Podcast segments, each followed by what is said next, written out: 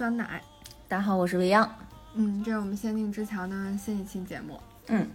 已经到了嗯十月份了，天已经很冷了，反正北京已经很冷了。然后我们就就据说今年是一个会是一个寒冬，然后在这里面也希望大家能够多多保暖，然后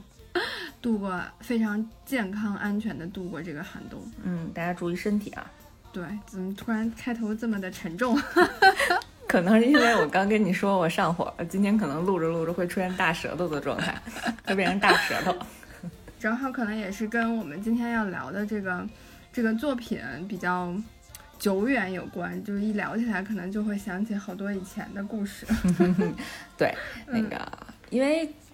大概从今年上半年开始就一直有这部作品的一些消息，然后十十一国庆的时候，这部作品的第二第二部，然后终于开始上线了啊！那今天也跟大家一起才来聊，我们来聊一聊十八年前的第一部作品，它的名字叫《我为歌狂》。嗯，当时听说过吗？对，这个也是我刚想说，这个也是我就是为数不多的听过的这个动漫的 国国产动漫的名称是吧？对对，国产动漫的这个作品，在我小的时候，嗯呃，当时应该是二零一二零零一年开始播，然后在个别电视台啊，然后二零零二年的时候，应该全国都都有播出，嗯，然后所以那个时候特别特别的火，嗯，就如果那个时候呃处在上小学或者上初高中这个阶段的同学，呃，大家应该放学回家都会看这部动画，还是挺经典的。就是想说一下这个作品到底有多火，就是嗯，我一个完全不关注动漫的人，我都能够知道其中的人物的角色的名字，嗯嗯，然后也是因为当年给大家留下了特别深刻的印象，所以其实呃嗯之前一直有说要进行第二部的制作，然后今年终于上映了，然后大家的关注度也一直比较高啊，因为这种片子吧，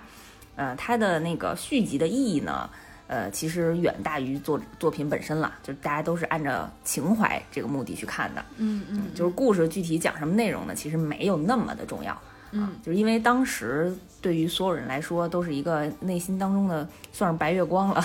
呃，因为是嗯，可以说应该是第一部国漫，然后以都市青春校园题材为视角的这样的一部作品，嗯，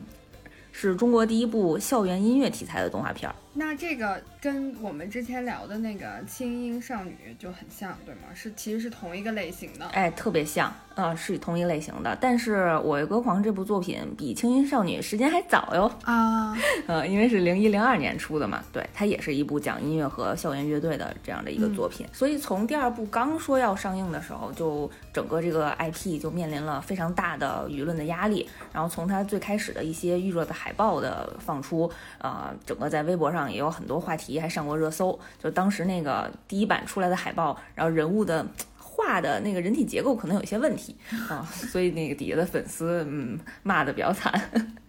然后简单介绍一下这个作品的背景啊，就是如果看过的同朋友们肯定比较熟悉，就是《我一个狂》呢是上海美术电影制片厂和上海电视台当年联合出品的五十二集大型电视动画。这么多集，嗯，听着特别气派吧？一定要说大型电 视动画，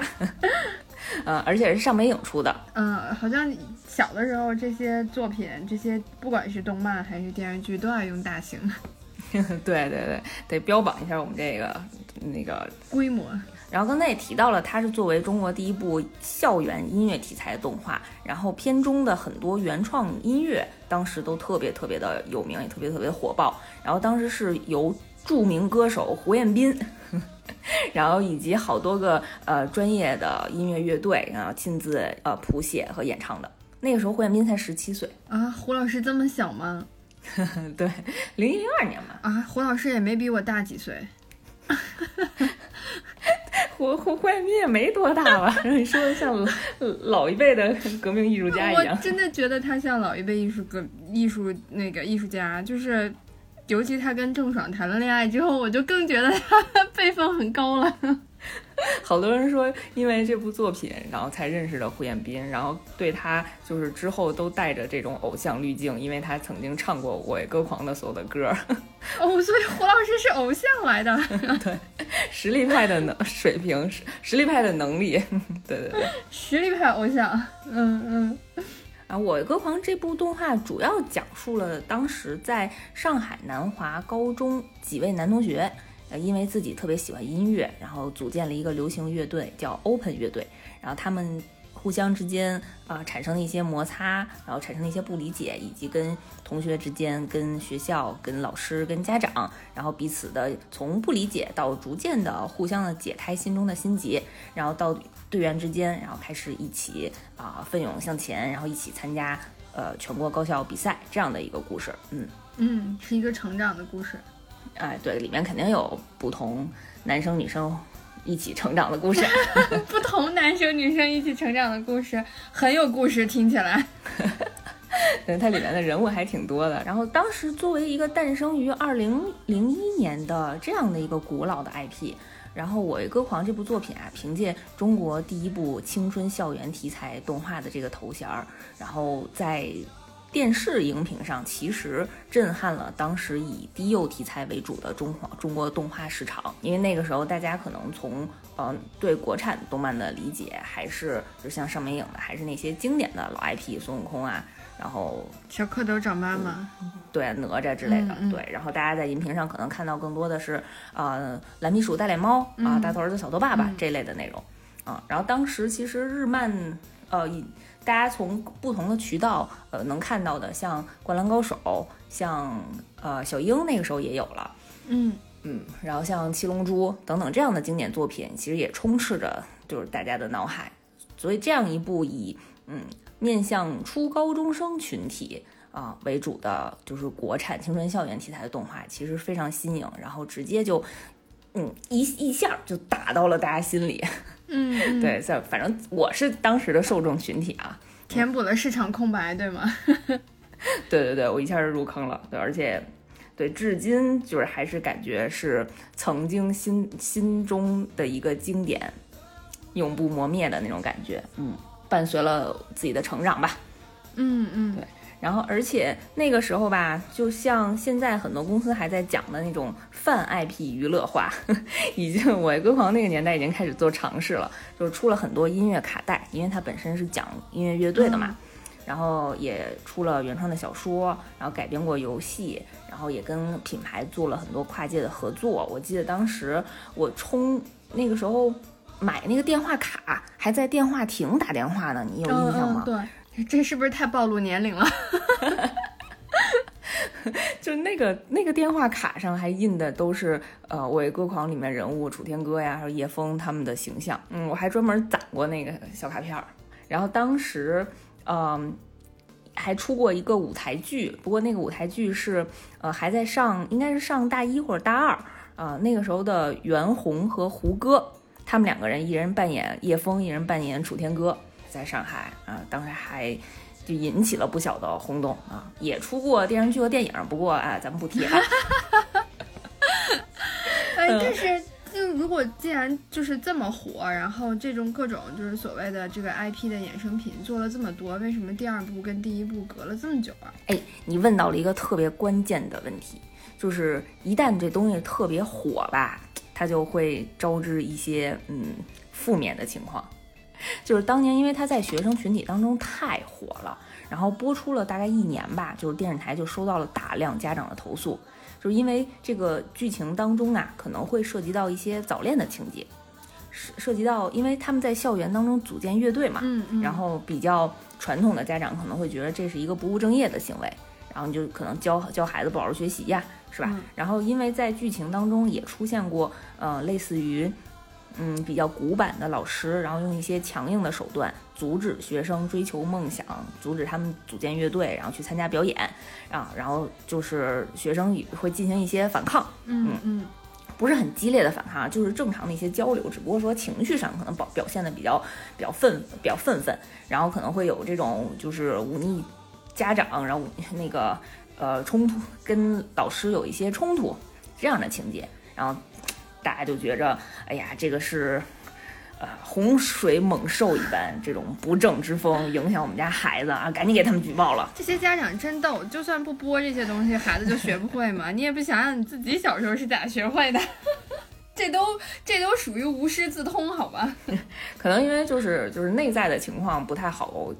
找，然后就只能把外界的这些洪水猛兽，然后阻断在他们萌芽上。啊，反正刚播出了没多久，后来就遭到了禁播这样的情况。然后不得不说，就是这个这种扼杀，其实是把国漫在青春校园类型的就是这一条道路上，基本上刚有开端就是结果了。嗯，所以其实到后后面就，嗯，基本上也没有这种同类型的青春校园的这种动漫在出现。对对对，因为这个。对这个题材可能很难碰，就是你一碰的话，就可能引引起引起一些负面的讨论，就投诉。对对对，啊，就是说，所以说说好，当时好多人说国漫的发展上最大的绊脚石就是家长的投诉。这些家长真是，我就记得我在上高中的时候，我有一个呃四中的朋友，北京四中，嗯，基本上应该是北算是北京最好的高中了吧？那会儿，我就记得我那个朋友当时。去学校的第一天，那老师就跟他们讲说，大家既然已经升升到高中了，然后应该，呃，自主能力和自制力都比较强，所以呢，我们只会教大家一些呃课本上有的，然后也尽量教大家一些课本上没有的，然后大家其他的时间呢都要自己去把握，比如说你们去多谈谈恋爱呀，多做做一些课外活动啊什么，对对对，然后我当时觉得哇，好厉害，好羡慕。其实我觉得这样就是把信任，然后就双方都建立起来了，就你不会有这些所谓的洪水猛兽了。嗯嗯，对，就你越不让他做这个事情，他就越好奇，他就越想做。你还不如就是放开了让他做，他可能就没兴趣了。对，因为一开始的时候，如果你总是站在一个特别对立面。就是大家都会有反叛的心理，然后毕竟是初高中那会儿，正是中二中二病泛滥的时候，正就跟你逆着干的。有的时候赌不如输啊。嗯，但是刚刚说到高中嘛，然后那个就是这个片子应该也都是我们初高中的时候放的。就你当时看的时候，有跟就是同学一起就是追嘛？因为他不是在电视上放的吗？有，这个就是我就刚才要说的。呃，我看的时候是因为我在初中，那时候还没。没认识你呢，啊，我当时大概我们班可能有个三分之一的同学都在看这个动画片儿，然后我记得当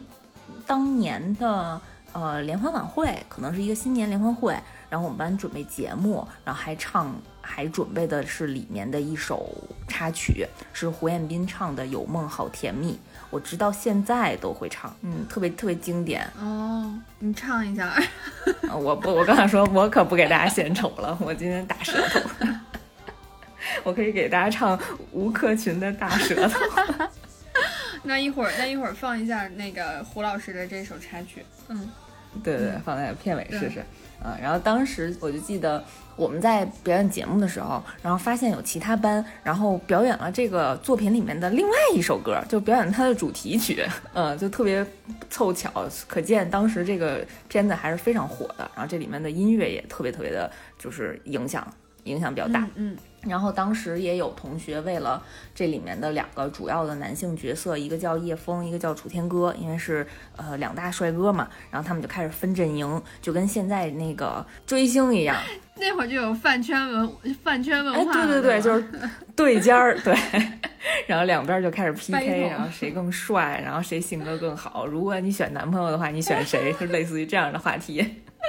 嗯，那还挺有意思的。对，因为。嗯，整个这个剧情当中，就是叶枫和楚天歌是这个学校里面两个超级帅哥，然后他们俩呢英俊潇洒，也不相上下，然后两个人对音乐的热爱呢也难难分伯仲，然后呃就是在片子里面女生群体当中，然后是楚天歌的楚迷和叶枫的叶迷也挺势均力敌的，就旗鼓相当，然后天天 PK，嗯，就女孩不干别的了，女孩就天天 为男孩 PK。对你，就是因为这个片子为什么当时那么火啊？就像你说的，它真的让当时那个群体特别有代入感。嗯嗯，就是它讲了里面的呃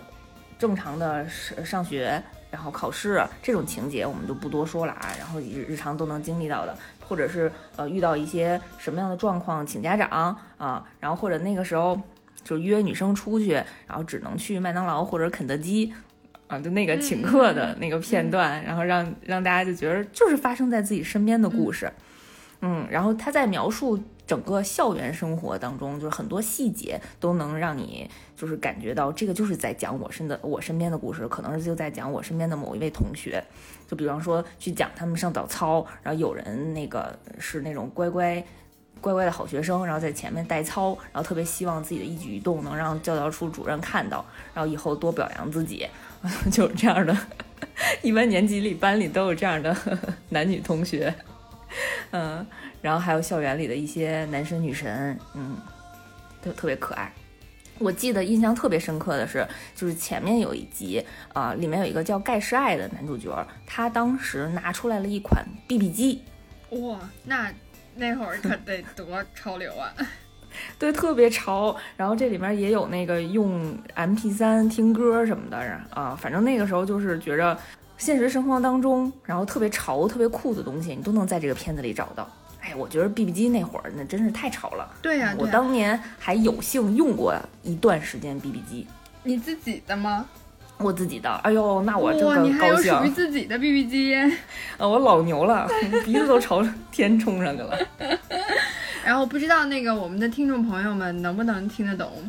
B B 机 M P 三是什么？就是如果听不懂的话，大家自己百度一下吧，我们就不解释了。如果解释的话，我们会挺难受的，心里。哎，我特别喜欢 BB 机这个产品，就是属于如果有人找你，然后他必须告诉你我在找你，然后如果你觉着他跟你关系比较近或者是亲人，你再选择给他回，嗯，就不像现在一样，不知道是谁，不知道什么事儿，然后直接一个电话给你拽来，然后你不接，还对人家觉得挺不礼貌的。BB 机给了你选择，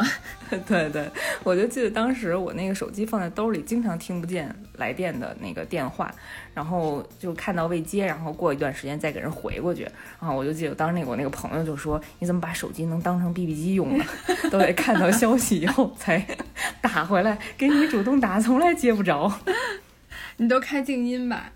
嗯，我开静音。嗯嗯，那这接电话全靠缘分。”哎，我真太怀念 BB 机的年代了。哦，有个就是我们有个同事，咱们以前共同的同事，我觉得他家里肯定还留着 BB 机呢。他就愿意搜罗那种，就是真的，就是我们以前的老板。哦，我觉得他就他就愿意搜罗那种，就是嗯特别有年代感，然后特别有意思，然后别人都觉得想不起来的事儿，他就一定会收藏。上古时代的，比如说像诺基亚三幺六零。上学时代的经典款，嗯，然后说回来啊，就刚才我们讲到，就是这个校园当中的这两个主要人物，然后他们其实一开始呢，也是一个水火不容的局面，然后因为阴差阳错，大家聚集在一起要组建这个乐队，然后但是这个乐队当中呢，呃，每一个人都是心比天高的这种小男孩儿啊，他们在整个的校园生活当中呢，又遇到了。哎呀，特别精彩，然后，然后特别想跟他们发展一些关系的女同学，所以像组建乐队呀，然后追求女生啊，然后同时又面临的这个考试，然后和学习的压力，以及跟父母之间的这些关系的逐渐的那个呃进一步的推动啊，所有的这些故事串在一起，就形成了一部《我为歌狂》这个经典经典的大作。嗯嗯嗯，听上去还是呃挺面面俱到的，每一个。就是真的还挺像生活里面，就是我们在成长的那个，在初初中、高中的那个阶段，我们要面临的所有的事情。嗯，对你就是看的时候就会觉着，哎，这个就是发生在我可能会发生在我身上的故事。嗯，我也要像他们一样，当然是学习他们身上一些闪光的优点啊，嗯，什么逃课啊那些的，我们就嗯不要多学了。嗯，那个，那我们就介绍一下这些人物吧，因为刚刚其实已经提到了两个重要的这个男生的男主了嘛。嗯，好呀，好呀。然后我们先说，呃，人气比较高的，人气最高的吧。啊，其实我也不知道叶枫和楚天歌谁人气更高，先从叶枫说起。那我觉得可能楚天歌人气更高，因为我知道的名字就是这个名字。我单方面的 判断了一下。嗯，那你是那个楚迷那一波的，那我也先了解一下叶枫，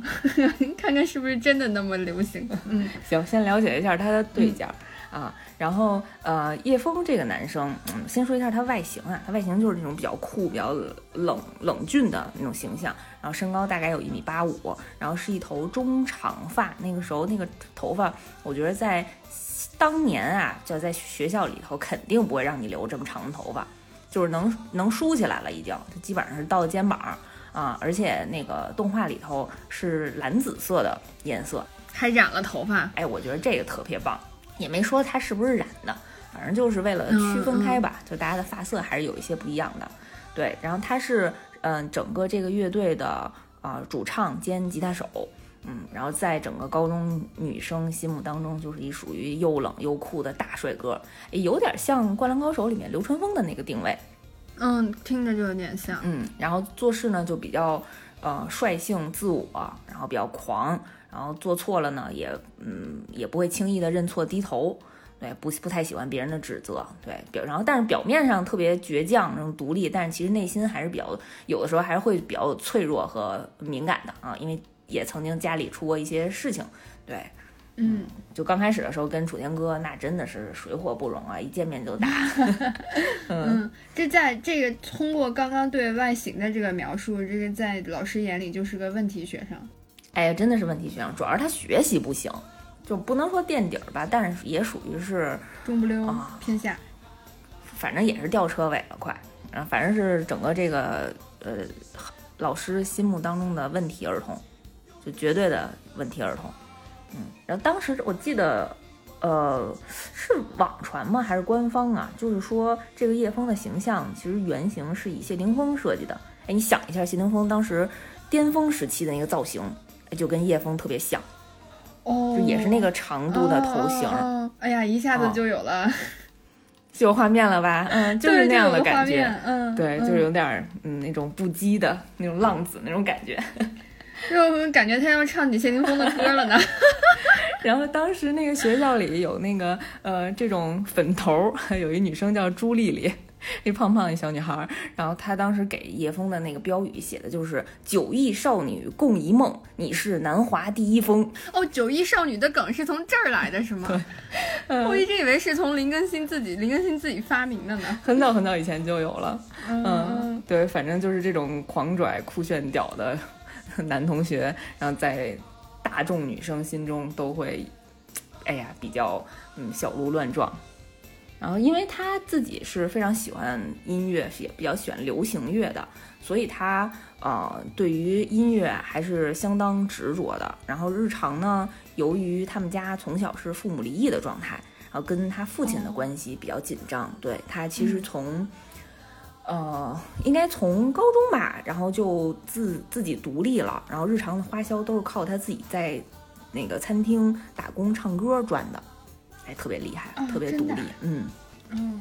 那他学习确实可能有点 没时间，没时间写那个写练习册是吧？写作业，对对对。刚才你也说到他那个学习不是不好嘛？然后当时我记得那个年级主任，然后特意安排了学校里的那个学习最好的女生，然后给他补习功课。然后叶枫就特别烦啊，就特别烦那姑娘，因为姑娘是 老师的那种心中就。别人家的同学，嗯，就那种描述，然后学习又好，然后体育又好，各方面又好，然后特别听老师的话，所以他就特别烦啊。然后，但是后面呢，我们就会发现，就是结果这这俩人就会，哎呀，产生了一段呃恋爱故事，走在一块儿了。一般都是这样的。这不就是，嗯，这就是那种差生和好学生 之间的故事啊，也不能算是差生，差生他挺差的了。然后呢？哎，你还记得当时，呃，咱们学校上高中的时候，真的有一个人就特别像叶枫这种形象，就这种受欢迎的程度，你还有印象吗？七班的，我们咱们那一届的吗？咱们那一届的，就长得特别像当时特别火的韩国组合 H O T 里面的安七炫啊，是那个就是。啊，对，我们就不方便提他叫什么了啊，嗯，然后你知道那个时候他特就是我们那学校那男生长得挺帅的那会儿，在当时那个年代，然后火火火爆到什么程度呢？咱们学校隔壁啊，隔着两条街有一个职高，嗯，我有一个初中同学在那个职高上学，他有一次约我下学，然后跟我说，你有空啊，多给那男生拍点照片儿，然后你到时候那照片洗完了给我。啊，我拿回我们学校卖去，特别值钱啊，十块钱一张。那会儿就已经有产业链了吗？哎呦，特惊呆了我了。我说，哎，不好意思，我跟他不是一般的，也不是特别熟。哎呦，那会儿就没什么经商头脑，早知道我让那个妙妖干这事儿了，他们俩是一般的。你当时就是应该干这个，你就要你你当时干了，你现在就是站姐呀。对，我可能是那组织 TFBOYS 的那老板了，是吧？对，嗯嗯，反正就会让你发现，真的身边这这类似形象的同学数不胜数，可好玩了。嗯嗯嗯。然后说了半天叶枫啊，说了他那对尖儿，然后他叫楚天歌，啊，也是这个 Open 乐队的，他其实是最开始，呃，应该是创始人吧，算。对他其实也是这个乐队的吉他手兼队长。嗯，所以他是这个乐队的，他算是这个乐队的灵魂。哎，他们这几个人其实都都是灵魂，缺一不可。哦，对，但是他是那个创始的那个人物，对，然后后来也当了 leader，对，然后楚天歌就是属于呃另一个典型的少女九亿少女心中的那个帅哥的形象，就是属于那种阳光大男孩，然后每天就特别积极向上，然后特别开朗快乐。然后老给大家带来欢乐的这种那个帅大帅哥，在校园里，然后跟大家关系都都特别好。嗯嗯，那这个有原型吗？就是也像叶枫似的，他其实是对标着谢霆锋来的。哎，这个原型据说是王力宏，你想想那感觉，我有点难以想象王力宏和谢霆锋交朋友了。就是因为那楚天歌那发型是那个呃棕色的头发，然后有点梳到后面，有点背过去那种感觉，嗯，半长不长那劲儿，嗯，反正还是有点难以想象。造型上来看没有那么像，没有那个叶枫像，叶枫那真有点像，可能是因为都是玩音乐的，唱歌也比较好听吧。嗯，然后他们家是属于呃传统的音乐世家。嗯，他爸他妈都是著名的呃国家音音那种音乐大师，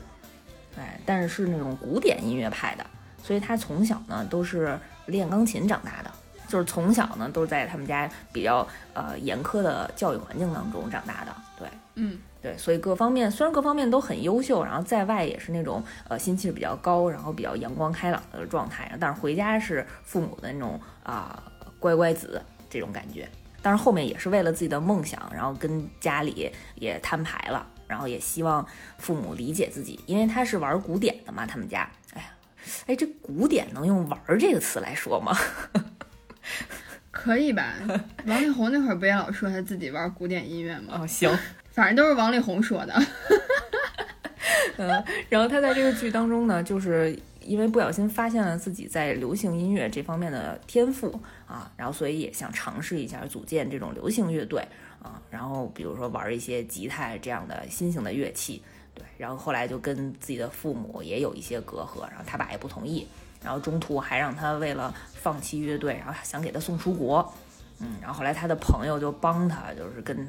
让他呃一定要敞开心扉，跟父母好好聊一聊啊，然后后来就把他留下来了。哎，是不是有那个桥段，就是父母就就跟他讲说，你要离那个叶枫远一点，都是你，他都你都被他带坏了这种。应该没有单独指名道姓叶枫吧？就是说，可能离这个乐队远一点，就是不要做一些嗯不切实际的梦。然后找到叶枫说：“我给你五百万，离开我的孩子。”你这画风怎么突然变了？呃，因为我跟你说。让我给带歪了前期，嗯，然后呃，楚天哥其实是有一个非常喜欢的女生的，嗯，然后那个女生待会儿我们会具体讲到这块，先提一下人名字啊，那个女生叫麦云杰啊，大家都管她叫 Maggie，一听这名儿就特潮，你想那会儿初上初中上高中那个哪儿互相叫英文啊？然后这 Maggie 吧是叶枫的青梅竹马，从小就认识。嗯，然后因为特别崇拜叶枫的这个音乐天赋，嗯，然后所以前期呢也对叶枫有一些不一样的情感，嗯，所以才激化了楚天歌跟叶枫的矛盾。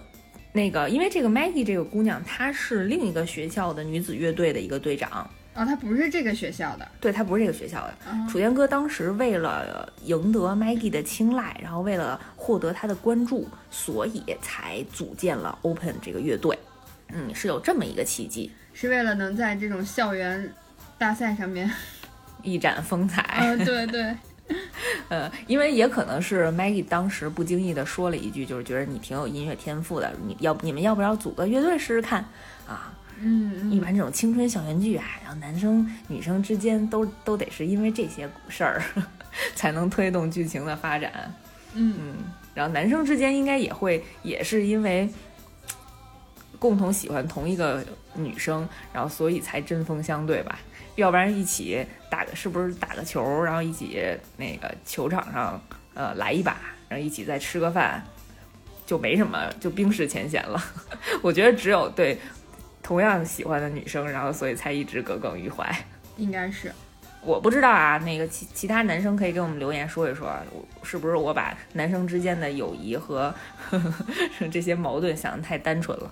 那我就记得我上学那会儿，就是可能今天这俩男生那个面对面打了一架，鼻青脸肿的，然后第二天俩人就肩并肩，那个就关系都特好，我每次都特纳闷儿。哎呦，你这你。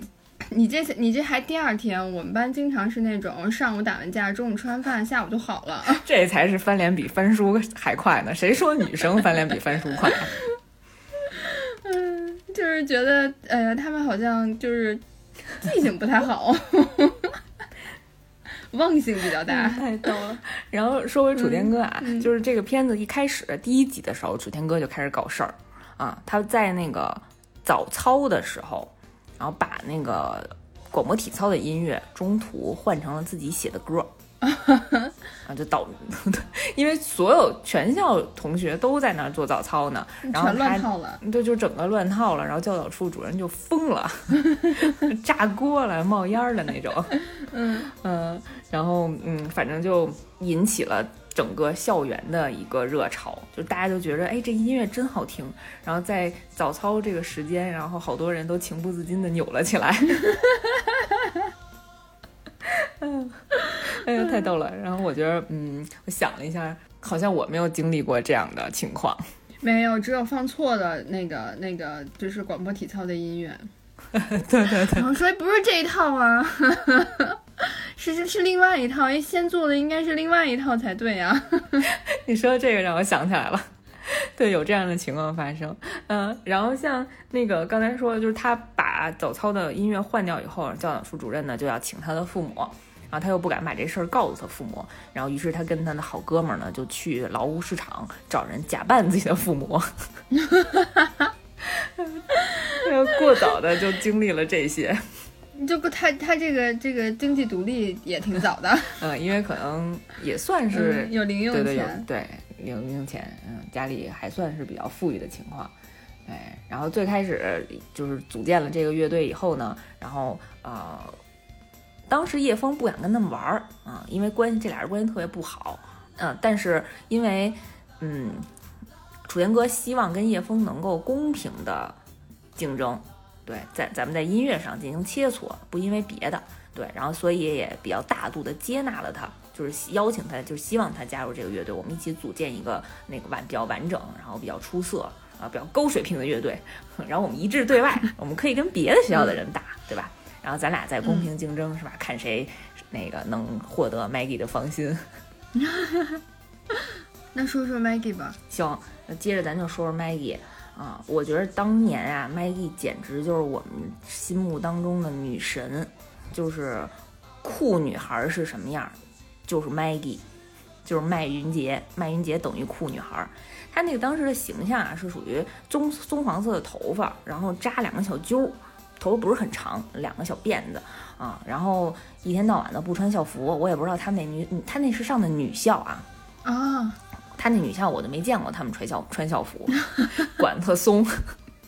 嗯，然后就是有的时候穿一吊带儿衫，然后露着个大胳膊，然后或者是穿一个那个特别潮的工装裤，然后那种牛仔工装裤，然后棕那种灰绿色，哎呀，特别特别好看，特别酷，特别潮，然后还戴耳钉儿，他们这学校真的是管得挺松的。是吧？然后就是长得也好看，然后所以当时他去，呃，因为他跟当刚才说了，他跟叶枫是从小认识嘛，然后他知道叶枫在这个南华高中，他有一天放学就在门口等他，结果那时候呢，楚天歌正好出来了，就看见他了，才跟他结识的，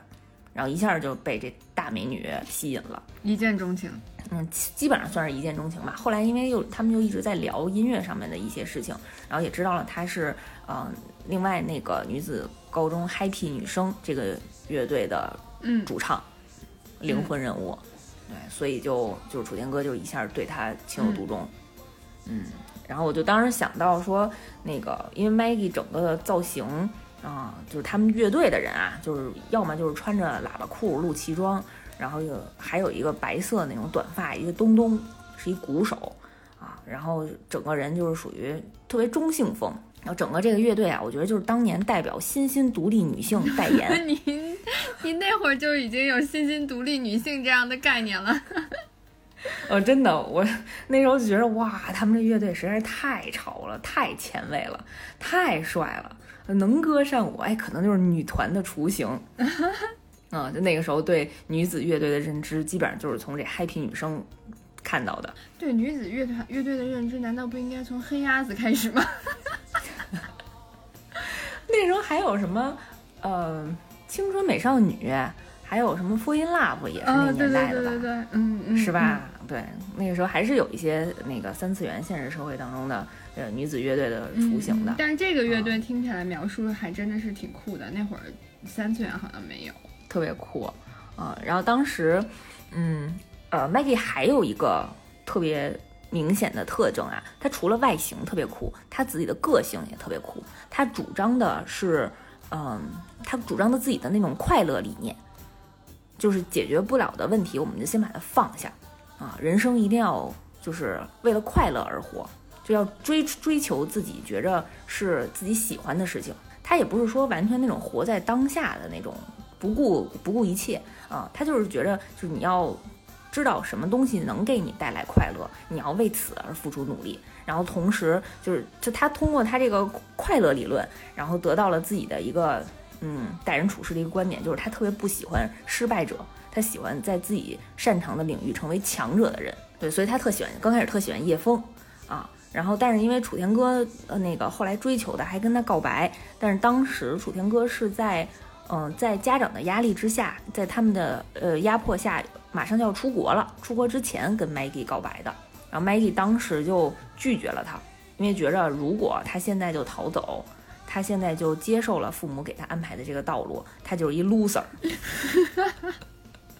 他就是一大 loser，、嗯我怎么能喜欢这样的人呢？嗯，然后其实是为了激激励他，嗯嗯，对、嗯对，差差点给那小子那一蹶不振 打击的，嗯，就有这样的情节。那个时候，哎，我真的觉着 Maggie 实在是太帅了，特别羡慕。嗯，我就想到，因为他们可能也都不好好穿校服，我就想到当时咱们上高中那会儿啊、初高中吧都有，好多人都不好好穿校服。嗯，但是你肯定是属于比较老实，然后每天穿校服那种类型，对不对？穿特别正经。我从小学四年级就开始每天穿校服了，所以我已经很习惯了。我太惨了。哎，你知道我们当时为了在这个必须穿校服的校规要求下，想方设法在校服上能玩出多少花儿吗？就是那会儿上学的时候，就是经常看有人在那个校服就白色的那个地方画画嘛。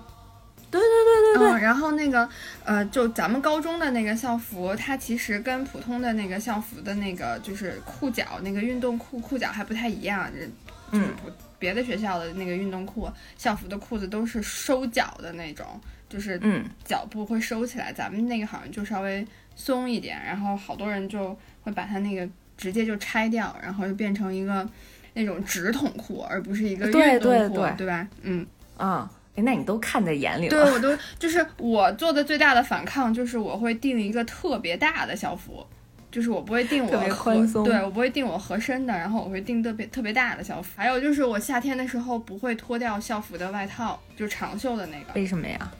不热就是你如果你如果脱掉的话，你里面不就要穿学校的那个短袖？哦，你里面不穿学校的国、对我里面穿方的学校的袖袖是？吗？对对，不穿官方短袖，只穿自己的。但是你在学校又要求你一定要穿着校服嘛？对对对，嗯像你刚才说的，不是在校校服上画画，嗯然后我就是属于那种给别人画画的。你不画自己身上是吗？就前两期来咱们节目那个全身是故事的女同学，腰走是鸟腰吧？嗯我当年那个当然是他让我画的啊，就是他让我在那个咱们学学校校服背面空白的地方，然后画上各种小人儿，那卡通那种小人儿，然后我就给他画满了，就从背然后一直延展到那个前面，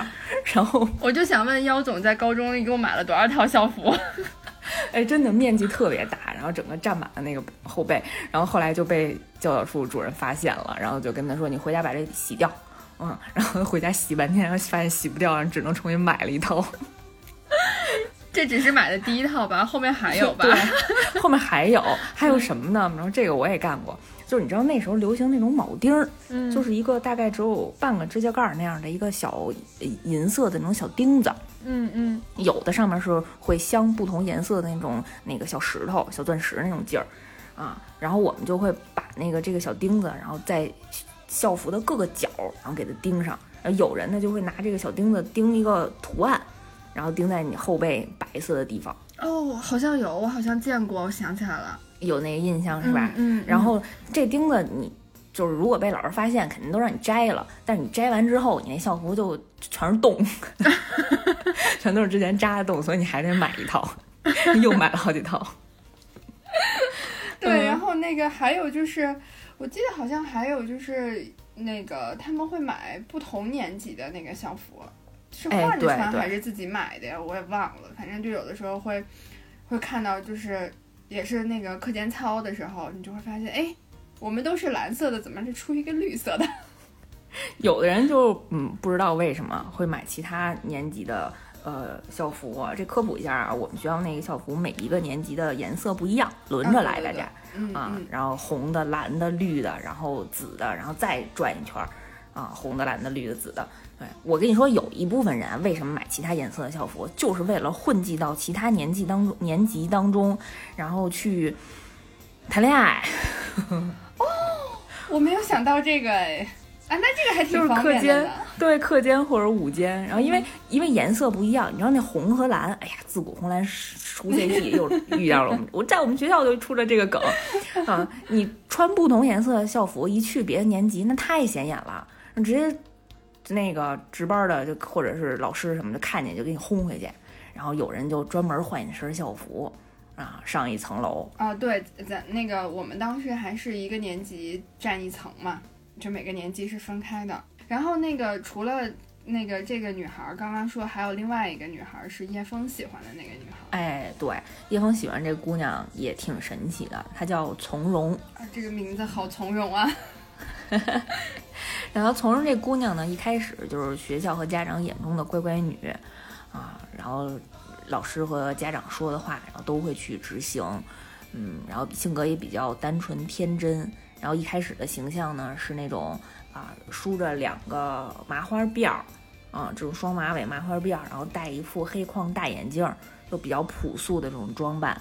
嗯，然后整个人的呃状态呢就比较老气，嗯，但学习成绩特别好，所以老师和教导主任都特别喜欢他。他不但学习成绩好，体育能力也挺强的，然后还会下象棋，然后在学校里还是什么象棋委、象棋协会的什么会长之类的，嗯，反正特别厉害。然后被那个他们那教导主任冷老师，嗯，那教导主任姓冷，然后就是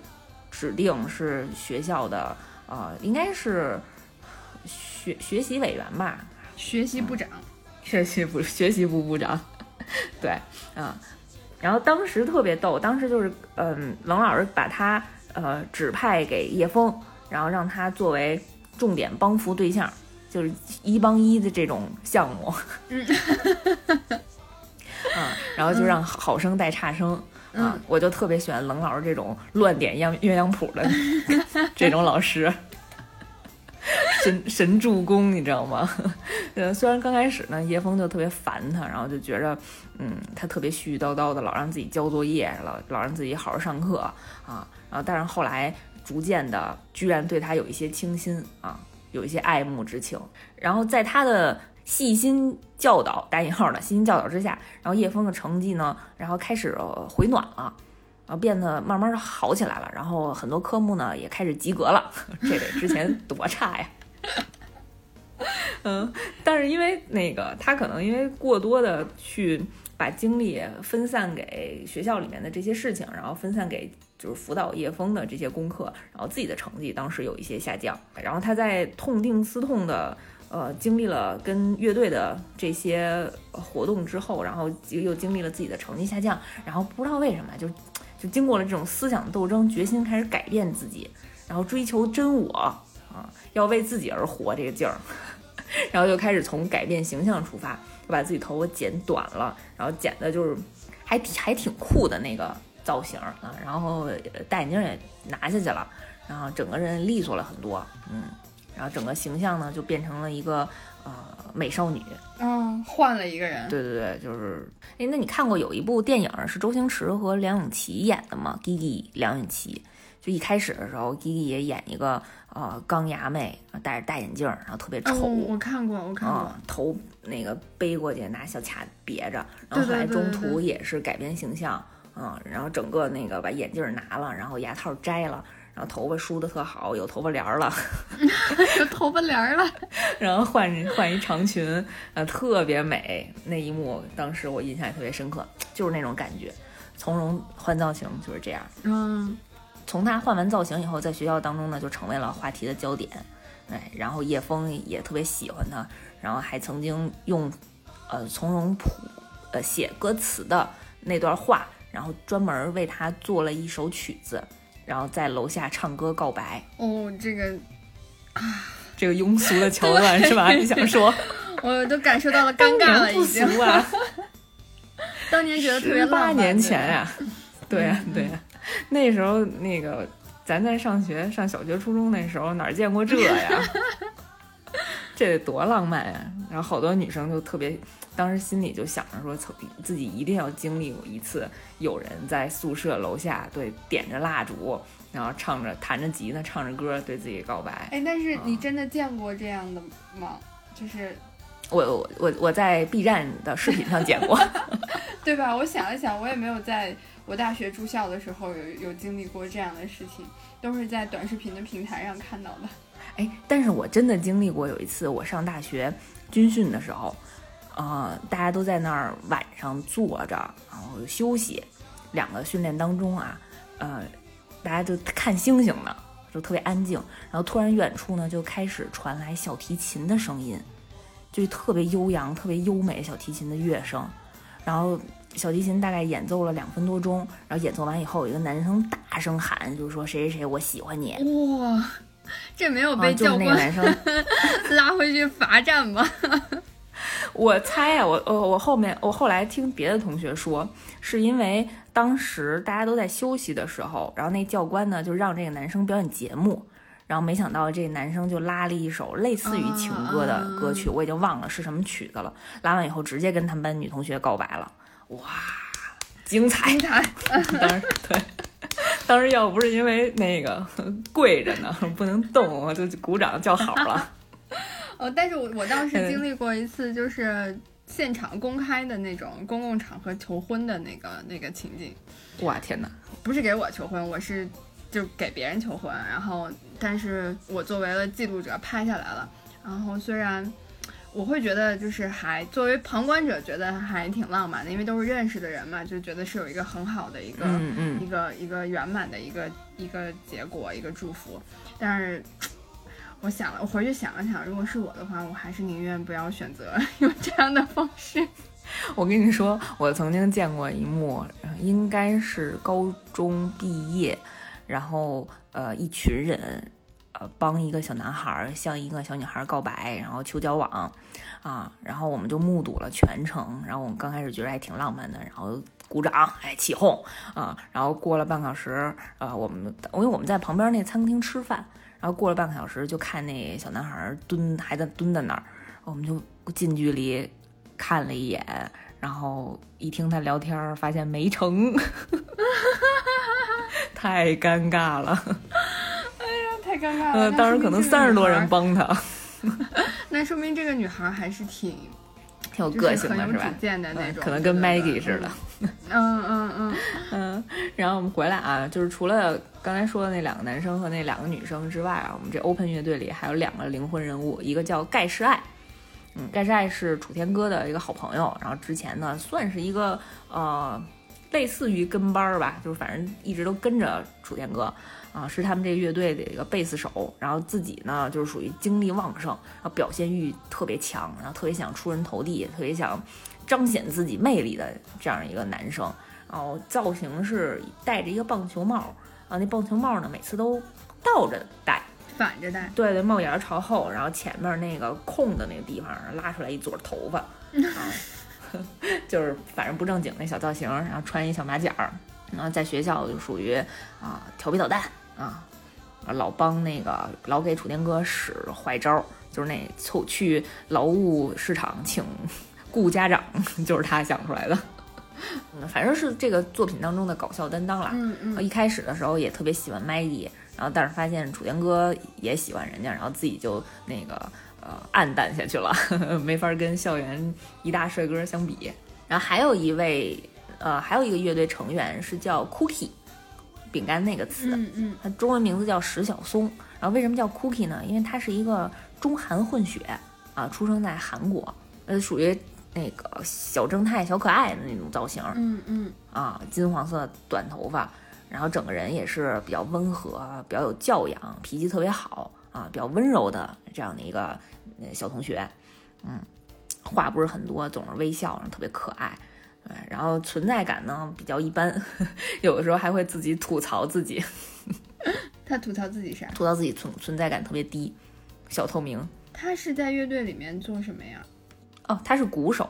按理说鼓手应该是乐队里面人气很高的那一个呀。嗯，他其实人气也挺高的，只不过因为有两大校园男神站在前面，可能比较抢风头。对，戏份他的戏份没有那么重，嗯，可能是中文不太好吧。但是我还挺喜欢他的。嗯，就是小正太的这个形象就特别可人爱。然后除了我们这个几个主要人物，然后其实剧情当中，然后为了推动很多呃剧情的发展，还有像刚才讲的冷老师这样的呃冷酷的，为了神助攻，对，神助攻打引号的啊，但是其实是特别呃教条主义，然后也比较嗯比较死板、比较古板的这种的教导主任。对，但是他后来也因为其他的老师呃不同不停的沟通，逐渐慢慢的理解了学生真正想要什么，真正想想的这些东西啊，然后也鼓励了大家，嗯，也帮了大家很多忙。除了比较古板的老师之外呢，然后我们其实还有一个叫朗坤的男老师，啊，这男老师就是属于嗯站在学生这一侧，然后帮大家出谋划策啊，帮大家想办法啊，帮大家啊解决考试问题啊，正经的解决啊，就帮大家补课，然后一定要在学习成绩不被耽误的情况下，然后我们尽力的完成自己的音乐梦想，有这样的一个比较呃善解人意、比较开明的老师的形象，嗯嗯，也比较全面了。嗯嗯然后大概人物主要人物就是这些，但是其实有很多呃配角儿，然后能让大家在看的时候联想到身边，哎，真的有这样的人，这不就是我身边的谁谁谁吗？然后哎，这谁谁谁跟他也特别像，所以你在看的时候就经常会自己代入，比如说，哎，我咱们班。这人可以演叶枫，这人可以演楚天歌，然后那个我要当从容，我要当 Maggie，就是说大家会分配角色。然后这部作品当时是取场景取材于上上海复兴高级中学，嗯，就里面很多呃教室的画面呀、然后整个那个学校外墙的画面都是以那个上海复兴高校实景儿取材的。嗯，圣地巡礼的时候大家也可以看看。我觉得这个故事发生在上海还挺合理的。哎，为什么？就是发展比较超前是吗？对，然后比较洋气，然后我会觉得就是上海的那个整个的那个氛围会比较，就是比较开放一些是吧？对对嗯对，我觉得要是发生在北京的话，可能就会是大老师的那个故事的风格了。主要是因为海淀是，哎呀，素质教育学习重镇对发源地，嗯很多事情不太好开展。哎，跑题了，偏了偏了。然后，呃，我为歌房这个片子，因为它是以整个音乐组建乐队为主线嘛，然后当时里面的，呃，大概有九首原创音乐，特别特别的火爆，整个就是成为这个动画片的点睛之笔。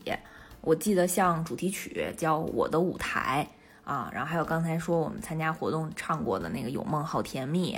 然后还有像嗯 Maggie 在剧中唱过的叫《灵犀相通》啊这样的歌，还有《拥抱奇迹》，就这几首歌。呃，朗朗上口的旋律，然后反正如果看过的朋友们，现在在听这个旋律，在这个旋律旋律一响起，你就会完全鸡皮疙瘩都起来那种感觉，你会觉得哇，青春，爷青回，哎，那那个第二季的故事是讲的是什么呢？呃，第二季的故事其实挨着第第一季的时间节点，我们过了十八年，他们可能就过了半年吧，跟柯南一样。呃，就是在因为第一季的结尾啊，我简单说一下，他们好不容易得到了一个呃全国高中音乐大赛的资格，啊、中途经历了很多很多的事情，再加上就是比方说这些人，嗯，彼此之间的隔阂。矛盾已经解决了，然后彼此跟父母之间的这些隔阂和矛盾，然后跟学校、跟老师这种冲突，我们终于得到化解了之后，才有的这样参加比赛的机会。但是就因为这个比赛的时间跟其中我们这个鼓手刚才讲的 Cookie 这个小男孩，他跟另外一个小姑娘约好的时间冲突了。因为比赛那天是正好在平安夜，圣诞节平安夜，Cookie 呢以前答应一个呃身患重病的小女孩，在平安夜的时候十二点之前一定会到她的病房给她现场进行表演。然后结果他们那那个比赛，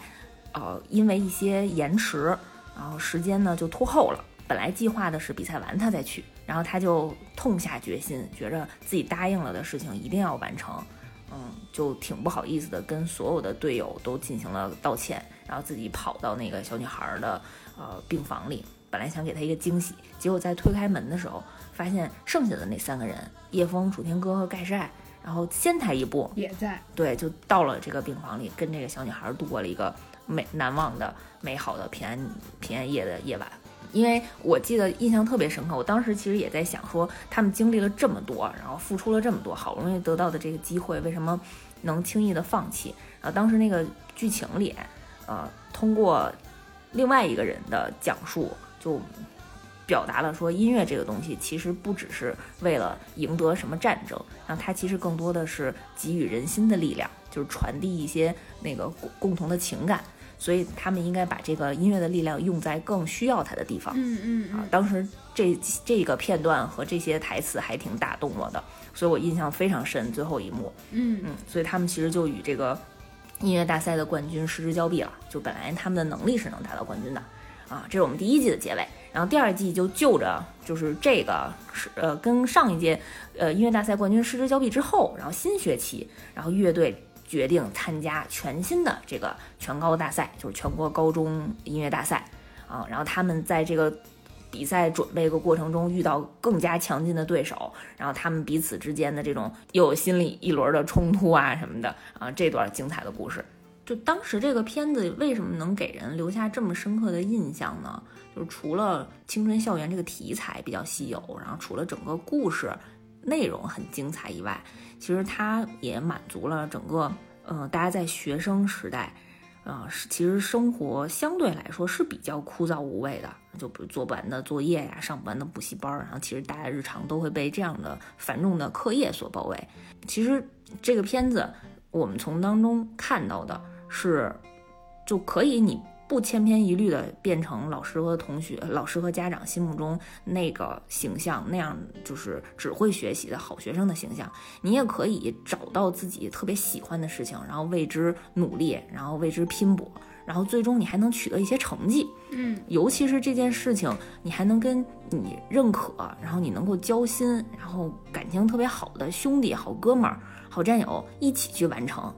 然后这种特别燃，然后然后又有泪点，又有燃点，然后整个过程当中又有笑点，这些内容我觉得是给大家留下更多印象深刻的点。你能找到真正一起热爱的这些伙伴，然后一路高歌走下去，我觉得也挺难得的。就是像上学的时候，比如就开运动会，然后可能运动会之前要准备训练啊什么的，就是其实。嗯呃，你现在想想就觉得这个还需要训练吗？这个还需要很认真的去准备吗？但那个时候对我们来讲，其实对学生来讲，其实是一个很重要的一个事情。然后也是在那个训练的，还有去比赛的那个过程当中，能够就有摩擦、有冲突，然后也是因为这些摩擦和冲突，才会有到最后能够得到那个好的结果。嗯，有可能我们现在已经把学过的知识全都忘给老师了，全都还回去了。考完试就忘了。对，但是我曾经在学校校园时代参加过的所有的活动，尤其是这种比赛性质的活动，我印象都非常的深刻，我都能非常清晰的讲出来，从我们的准备时期到最终上台表演的种种的过程和经历。嗯啊，就是类似于咱们学校，嗯，曾经就是我们在青春基地广播站做的很多的活动，然后还有学校的那些红五月的比赛啊，还有类似于振兴杯的那些足球类的比赛，我们当啦啦队那会儿 也没法上场啊，然后甚至是咱们学校还组织过什么野外拓展训练，你还有印象吗？我好像没去。哎呀，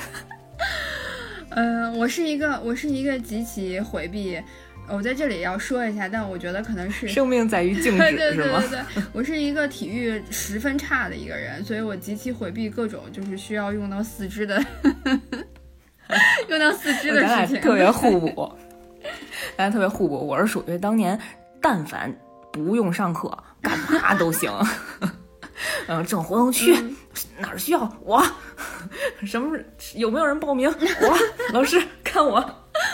嗯，然后野外拓展训练，我就记得当时大家就是可能一一个班分成三四个小组，一个组七八个人，然后被带到那个呃荒郊野岭，然后他会有一些拓展的项目，然后去培养你们的团队意识啊和这种伙伴精神，就大家必须要就是有有有那种，就是你自己站在那个上面，背对着后面的人，然后大家用手搭成、那个。哎，对对对，接住你啊，对对对，嗯，当当成一个人桥那种，然后接住你，你你要信任大家，所以你才敢闭着眼睛往后倒下去，就有这样的项目。然后也还有呃，就类似于四米多高的那种墙，然后你们必须所有人不借助任何其他的道具，然后每所全队都要就爬上去。就这个就是需要第一个人，然后让人拖上去，然后最后一个人是从上面倒掉下来，啊，然后拉最后一个人上去，嗯嗯。然后在经过了所有的这些项目之后，然后确实大家彼此同学之间的感情又深厚了很多。嗯嗯，而且我记得当时我们青春基地广播站还为整个这个项目的活动做过音乐的专辑，做过那种 MV 嗯嗯啊、然后最后的一个画面是当时六班的同学，他们站在那个山坡上，然后看着远眺望着远方，然后大家一起合唱周华健的《朋友》。啊，嗯，然后唱了两句，然后整个那个周华健的朋友那个音乐一起来，然后嗯伴随着慢镜头，然后回顾着其他的这些小分队之前经历的这些种种的照片儿，那种慢镜头的回忆墙，哇，那个时候太感动了，真的是青春啊！哎呀，就是其实上学还是有很多很好玩的事情，很难忘的事情，但都跟学习没关系。就是现在对于我来说，很很多知识点都已经不记得了，然后。但是永远也忘不了的，就是刚才聊到的这些校园活动当中，然后还有这些同学们之间的这种友情的这些经典的画面，还有那段开心时候的心情。嗯嗯嗯，虽然画面有的时候会比较微弱，但是你能留在脑子里的是那个特别浓厚和深刻的感情。嗯嗯嗯，你会记着那个时候的开心和感动的心心。嗯嗯，是的。所以现在第二季就已经上映了，对吗？已经开始。对对，现在应该周更。呃，咱们节目放出来的时候，估计得有个五六集了吧？那咱也给续集一个机会，给咱再看看。对，咱再回忆一下当当初的年轻的过往，是吧？好，嗯，那我们今天这期就到这里。好，拜拜。嗯，拜拜。是那么冬天。薄的树影，像梦的森林，引领我走进五彩的生命。